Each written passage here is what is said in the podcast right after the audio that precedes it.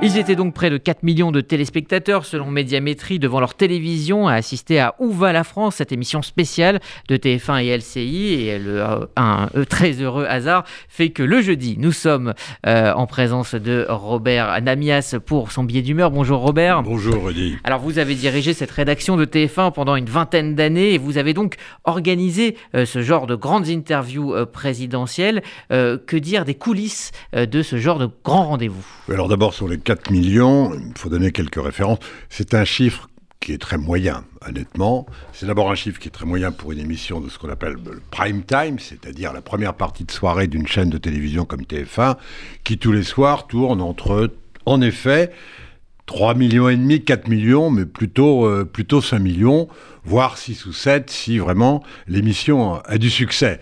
Quand euh, TF1 est à moins de 3 millions, on, considérait on considère que c'est plutôt euh, un échec. Là, 3 millions 8, on est entre les deux, mais enfin c'est le président de la République, ça n'est donc pas un chiffre exceptionnel. Et puis, surtout sur le fond, au fond, pourquoi un tel résultat? Décevant, vraisemblablement pour euh, le président lui-même. D'abord parce que euh, le président, ça fait des semaines, des mois, et notamment depuis le début de la crise du Covid, qu'il sature, comme on dit, l'espace médiatique. Or, à force de saturer l'espace médiatique, on l'a encore vu la semaine dernière dans une conférence de presse, certes, tout le monde ne regardait pas à, 16h ou 17h, mais enfin, il y avait déjà beaucoup de téléspectateurs. Et puis, euh, les émissions, les points d'une demi-heure qui étaient regardés par 18, 20, 25, voire 30 ou plus millions de téléspectateurs. Alors, hier soir, finalement, on était dans un programme quasi ordinaire. L'exceptionnel, c'était le président lui-même, sauf que lui-même n'est plus très exceptionnel, et notamment, encore une fois, depuis euh, pratiquement deux ans. Et puis surtout, Qu'est-ce qu'on a vu hier soir? On a vu une émission de télévision qui était une interview, pardon, mais assez banale.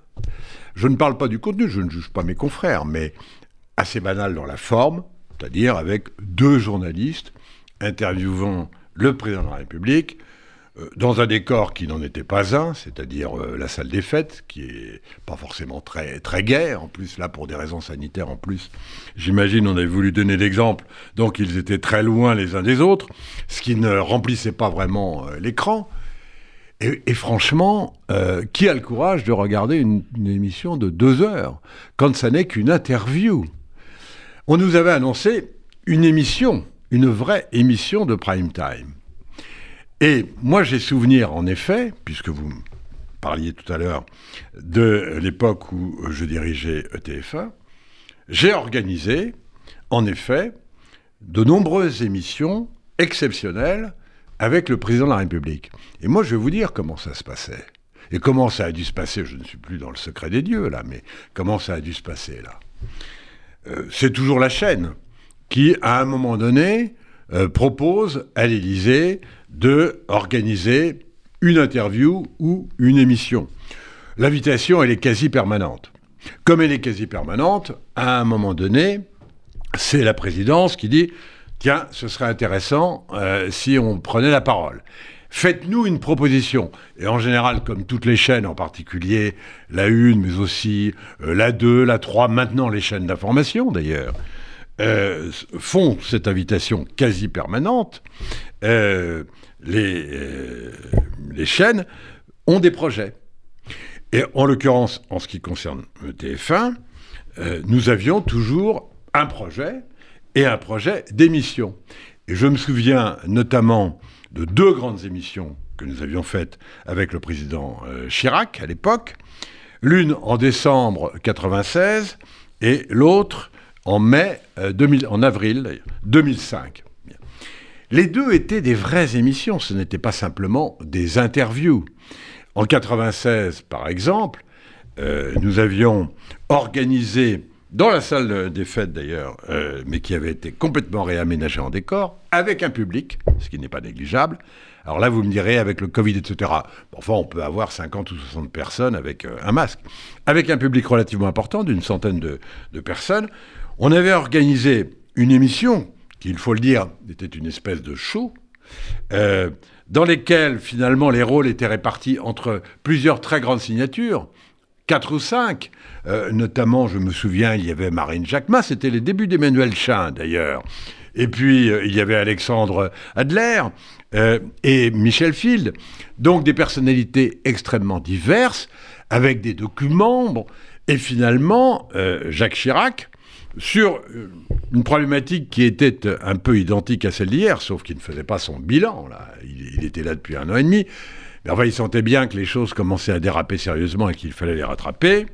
Et cette émission qui a été produite a fait euh, plus de 9 millions de téléspectateurs, ce qui n'est pas du tout la même chose. Alors certes, le cadre n'était pas le même.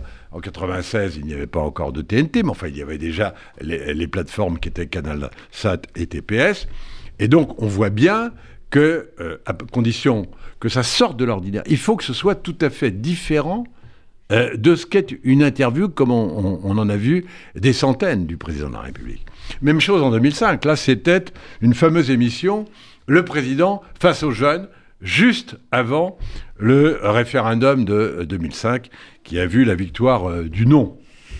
Jacques Chirac, là non plus, euh, n'a pas évidemment réussi à convaincre, puisqu'il était là pour renverser la, tendance qui commençait de s'esquisser. Et là également, il y avait du public, il y avait une centaine de jeunes, et euh, il y avait toute une série d'interlocuteurs, d'intervieweurs, dont je me souviens, des intervieweurs de toutes les chaînes autres que TF1. Ça se passait sur TF1, uniquement sur TF1. C'était aussi une émission produite et un spectacle qui a fait plus de 8 millions de téléspectateurs. Et comment ça se passe?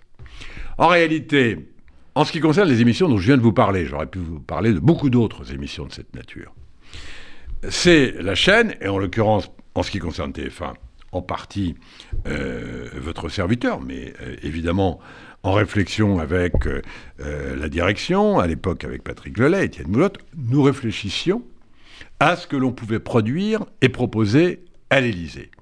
Nous transmettions le projet à l'Élysée, c'était particulièrement vrai pour les deux dont je viens de vous parler, et en général d'ailleurs, avant de le proposer directement au président de la République, on le proposait à ses responsables de communication, en l'occurrence euh, Jacques Pilan pour euh, la première émission avec Chirac dont j'ai parlé tout à l'heure, et la deuxième avec Claude Chirac.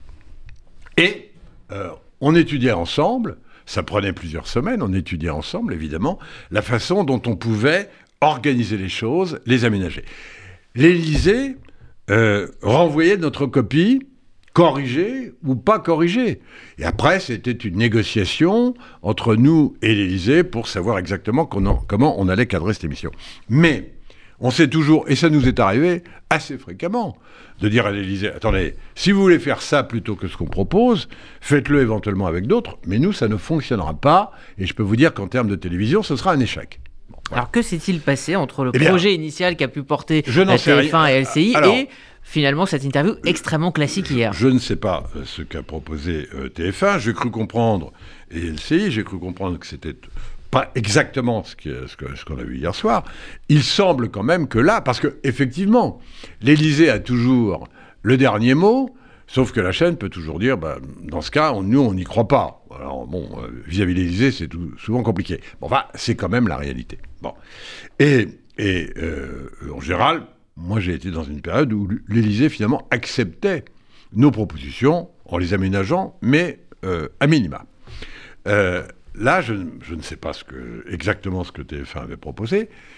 Il se trouve qu'à l'évidence, euh, là, l'Élysée, manifestement, a souhaité que c'est la forme de cette interview. Bon. Et donc, le résultat, est-ce que l'on pouvait attendre c'est-à-dire, je ne vais pas le redire, dans euh, l'espace saturé euh, par le président, euh, il reste ceux qui vraiment aiment la politique. Sur le plan de l'émission politique, c'est plutôt un bon résultat d'ailleurs, par rapport à toutes les émissions politiques que vous voyez, y compris sur la 2. les émissions politiques, maintenant, elles ne dépassent pas un million et demi, un million huit.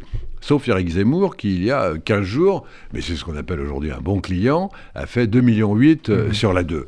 Enfin, euh, faire entre 3,8 millions et 4 millions pour une émission politique, euh, c'est euh, tout à fait convenable. Comment Sauf qu'encore une fois, c'était une émission annoncée comme une émission spéciale, et avec le président de la République. Alors ça veut dire qu'il y a une frilosité de la part de l'Élysée. Comment expliquer euh, cette, euh, cette, crainte, en tout cas sur la forme, de ne pas se confronter euh, aux Français directement, comme ça aurait pu éventuellement être possible et comme ça a été le cas dans le passé Ce que j'avais moi imaginé et organisé, notamment pour les, campagnes électorales, la campagne électorale de 2007, je sais que ça a été repris euh, après mon départ également par TF1, qu'on avait appelé Face aux Français. Et là également, c'était dans le cadre de la campagne électorale, mais les émissions Face aux Français où on avait un panel de 100 Français. À chaque fois, ça provoque des polémiques, comment on choisit les, les, les, Français, etc. Il reste que c'était des émissions qui ne faisaient jamais moins de 8 ou 9 millions de téléspectateurs. Écoutez, moi, je n'en sais rien. Euh, simplement, euh, j'ai le sentiment que l'Élysée ayant eu le final cut par définition, ce qui est tout à fait euh, normal, euh, en ce qui concerne la forme, en tous les cas, eh bien, euh, ils ont choisi cette, cette forme qui est très traditionnelle. Et la seule chose qu'on peut remarquer, c'est que on a toujours voulu voir et croire et penser, et lui-même sans doute le pense, que le président de la République actuelle et, comme l'on dit, disruptif, c'est-à-dire qu'il trouve toujours des moyens de s'exprimer, de communication, qui tranchent avec ce à quoi on s'attend. Il l'a prouvé dans son quinquennat. Il l'a prouvé à mille reprises. Il reste qu'hier hier soir, c'était au contraire d'un classicisme qui ne pouvait pas attirer beaucoup plus de téléspectateurs. Alors, sur le fond, comment jugez-vous euh, cet entretien? Bah, C'est ce qu'on appelle une opération déminage. Alors, sur le plan politique, euh, vis-à-vis de ces 4 millions de téléspectateurs, je pense que l'opération, euh, on verra si elle est réussie, à moitié réussie. De toute façon, maintenant, ça s'inscrit dans le cadre d'une campagne électorale. Donc, il n'a pas annoncé sa candidature hier, mais bien évidemment, on voit bien que tout cela était pour préparer la dernière émission avant candidature. Opération des minages, d'abord sur l'ensemble des petites phrases qui ont été prononcées. Je crois que de ce point de vue-là, d'ailleurs, euh, c'était préparé bien évidemment. Je pense qu'il a voulu faire cette émission d'abord pour cette opération des minages et pour retrouver un peu d'empathie et montrer qu'il avait de l'empathie. Il l'a dit lui-même, d'ailleurs. Il l'a dit lui-même. Il a peut-être surjoué l'empathie? Euh, je, ne sais pas s'il l'a surjoué. Je pense que, sincèrement, il s'est rendu compte que, il l'a dit d'ailleurs, qu'il ne pourrait plus du tout prononcer les petites phrases qu'il a prononcées dans la première année. Il traîne depuis près de quatre ans maintenant ce qu'il avait euh, euh, traîné, ce qu'il avait prononcé dans la, première année de, mmh. de son quinquennat. Opération déminage sur le plan des petites phrases, du comportement, de la présidentialité. Opération des minages sur le plan politique aussi, parce que du coup, ça va avec le fond, c'est-à-dire que, notamment lorsqu'il s'est exprimé hier soir sur les euh, Gilets jaunes, euh, lorsqu'il s'est exprimé d'ailleurs sur la, la, question future de ce que pouvait être la retraite, de ce que pouvait être, c'était déjà une réponse euh, quasi de campagne électorale euh, en ce qui concerne euh, l'État, la réforme de l'État, la réduction du nombre de fonctionnaires proposés par d'autres candidats, dont Valérie Pécresse.